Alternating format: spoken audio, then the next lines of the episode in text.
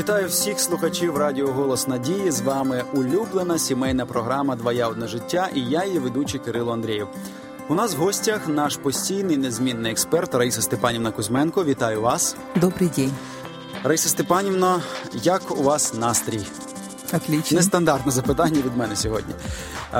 Раїса Степанівна, я знаю, що ви заміжня. Скільки ви в шлюбі перебуваєте? 42 роки.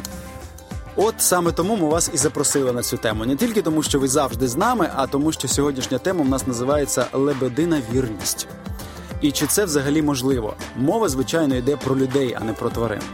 Я хотів би зрозуміти, що... приблизно ми так, звичайно, чуючи це поняття і словосполучення, розуміємо, про що йдеться. Однак, можливо, ви поясните цей термін більш широко. Що означає «лебедина вірність» в контексті людського існування?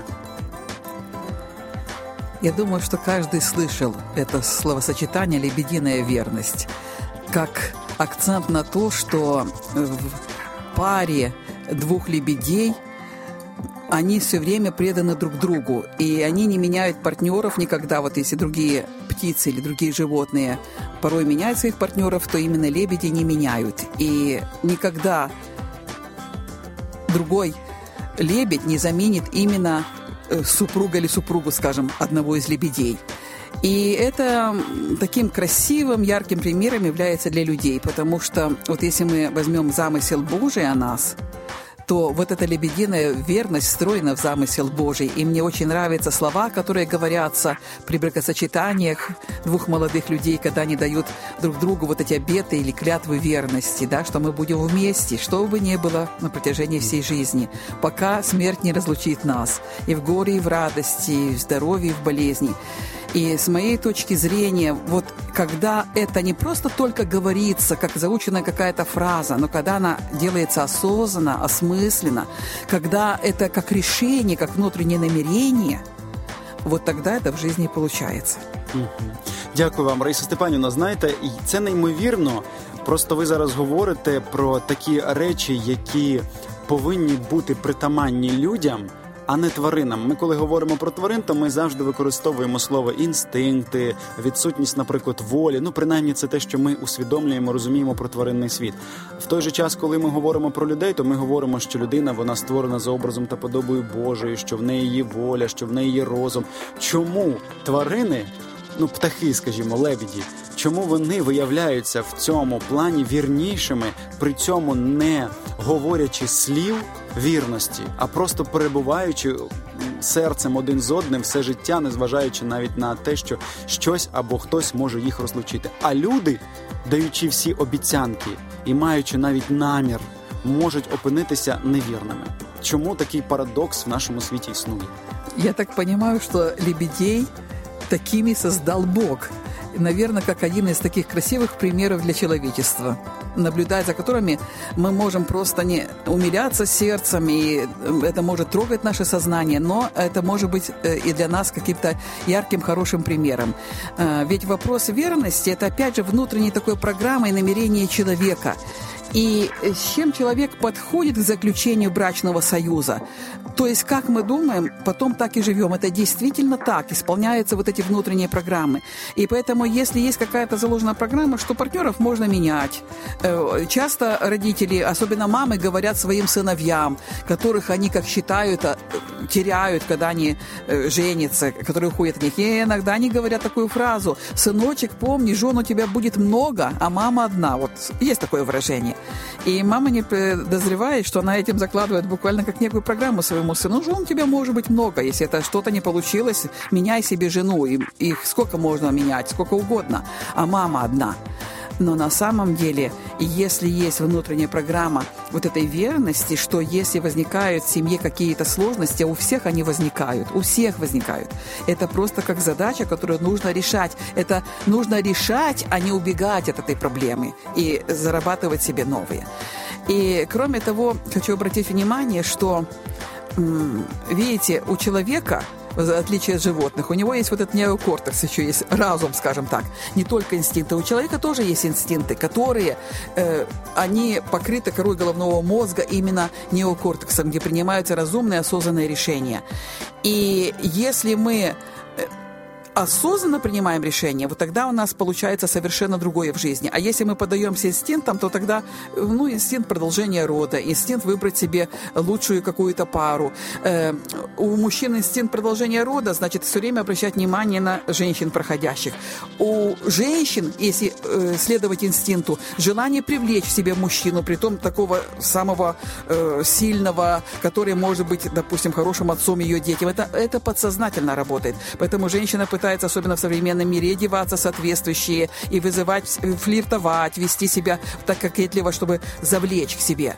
Но это все только на время удовлетворения сексуальной страсти. А если мы возьмем жизнь и рядом с каким человеком мы хотели бы провести свою жизнь, кому мы могли бы доверять, то там уже работают гораздо более глубокие принципы. И там уже работают не инстинкты, там работает наша воля, наше намерение. Дякую, Раїса Степанівна. Ще одне питання в мене виникло, тому що, говорячи про вірність, ми все ж таки говоримо про дві різні планети – чоловіків і жінок, як з тої книги. Чоловіки з Марсу, жінки з Венери. Якщо говорити про оці дві статі, представників двох статей, є щось, що різнить їх між собою, наприклад, в розумінні вірності? Чи вірність для чоловіка і для жінки – це одне і те саме? Чи все ж таки є якісь межі, які починаються, як ви сказали, там з наміру, зсередини? Чи це мова йде лише про нечинення перелюбу? І для жінки і чоловіка це різні поняття, і вони по-різному це сприймають, чи все ж таки вони однаково десь на це дивляться? Ну, якщо ми візьмемо як результат вірність, то это одинаково для мужчины и для женщины. Вот один муж, одна жена. Но если мы возьмем те процессы, которые внутри происходят, конечно же, они происходят по-разному. И работают вот эти программы некие, допустим, действительно вот такой, иногда говорят фразу «мужчина полигамен», да, вот как бы в натуре своей. Для него, естественно, иметь много там женщин, потому что он как бы большее количество детей будет иметь от этих женщин. Но это если взять на уровне инстинктов. Но глубина это говорит о том, что как раз мужчине особо нужно работать над своим мышлением, какие программы в нем заложены и куда его ведет дальше мысли. И если даже у него возникло какой-то взгляд, вот сейчас мы видим этот мир, он очень открыт, особенно мы эту передачу с вами проводим в летнее время, представим себе, все очень открыто, есть куда посмотреть, есть масса людей, на которых хочется посмотреть. Но вот что дальше будет за этими мыслями, куда пошел взгляд, что дальше происходит. И это уже зависит от тех отношений, которые находятся в паре. И, знаете, есть такая фраза, что сытый человек не хочет кушать, он не будет бросаться на еду. То есть вот накормить мужчину и в этом плане, в сексуальном плане, это задача его жены, не других женщин. Это задача жены, чтобы ее мужчина был сыт. Это образное такое выражение. А если он будет сыт, у него уже не так будет бегать этот взгляд, не появляется желание. Если только он голоден, по разным причинам, потому что там не складываются отношения, потому что женщина не удовлетворена, потому что у нее другая программа заложена, что это зло, что это неприятно, что это какая-то похоть, что это какие-то животные страсти. Не хочу, не могу, заболела, устала. Много разных причин для этого. И если это есть, то тогда находятся другие женщины, которые предлагают то, что не сделала жена. Это такие вот истоки. Но я хочу обратить внимание, что на самом деле наша верность или неверность начинается гораздо глубже, в первую очередь, с нашего мышления. И вот уже со стороны женщины, если мы возьмем, когда она начинает своего мужчину, своего мужа сравнивать с другими людьми, с кем угодно, даже с пастором церкви, кто-то лучше, а ее муж хуже, вот оттуда начинается неверность. Это уже эмоциональная неверность. И если над этим не работать серьезно, то со временем это только выльется в открытое уже физическое, скажем так, физическую измену. Но поэтому на это нужно обращать внимание и помнить. Допустим, вот со стороны я как женщина скажу, ко всем мужчинам, как Божьим существам, созданиям, любовь и уважение в добром смысле этого слова. Но один из них – это мужчина с большой буквы. Это мой мужчина, да? Вот. Или там, моя жена, она... Именно с большой буквы «это моя». И помнить всегда об этом. Да, мы видим хорошие черты в других людях, но мой – это особенный. Моя верность, моя все целомудрие посвящено этому человеку. Просто иметь это внутри как выбор, и тогда будет работать. И еще один короткий момент. Хочу обратить внимание. Очень важно иметь супругам адекватную самооценку. Если один супруг считает себя никем и ничем, я раб, а вот передо мной король – Даже мы не предполагаем, как если женщина, допустим, считает себя рабыней и смотрит на мужа, как на идола, на короля. Она ему подсознательно сообщает: ты король, а я никто и ничто по отношению с тобой. То есть она ему что сообщает? Ты король, и ты достоин королевы. Но я... не королева. И потом не может понять, как он находит кого-то другого. Это очень серьезные моменты, глубинные течения, которые ми порой не замічаємо. Дійсно, Раїса Степанівна, дуже вам дякую. В підтвердження ваших слів хочу лише завершити словами священного писання, які говорив Христос, коли в Нагорній своїй проповіді згадував про перелюб. Він казав, що він починається з думки, з бажання заволодіти іншою жінкою, а не з того, як він вже опинився з нею в ліжку.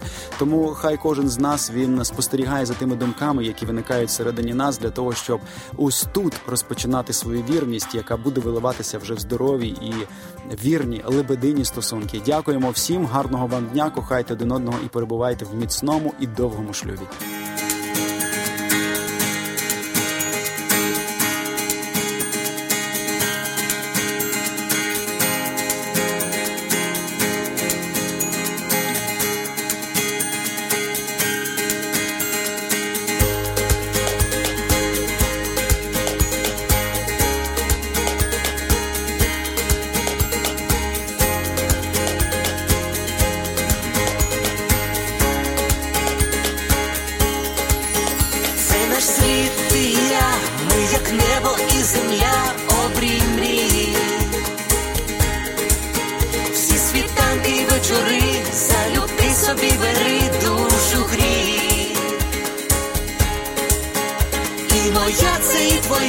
Щастя й болі течія між долин.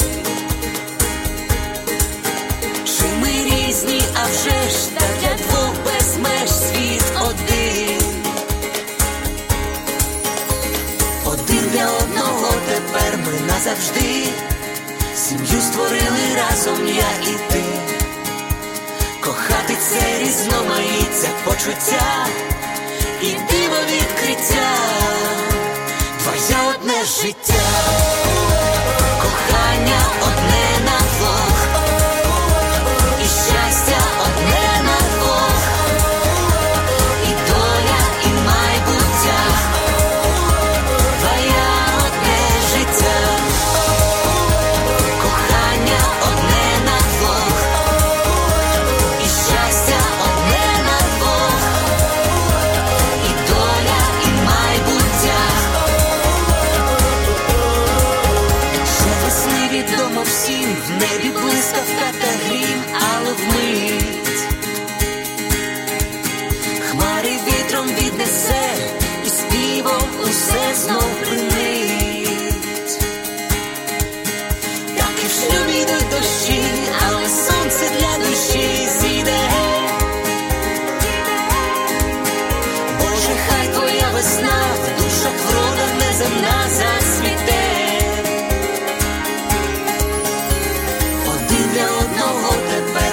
Завжди сім'ю створили разом я і ти. Кохати це різноманіття почуття і диво відкриття. Твоє одне життя.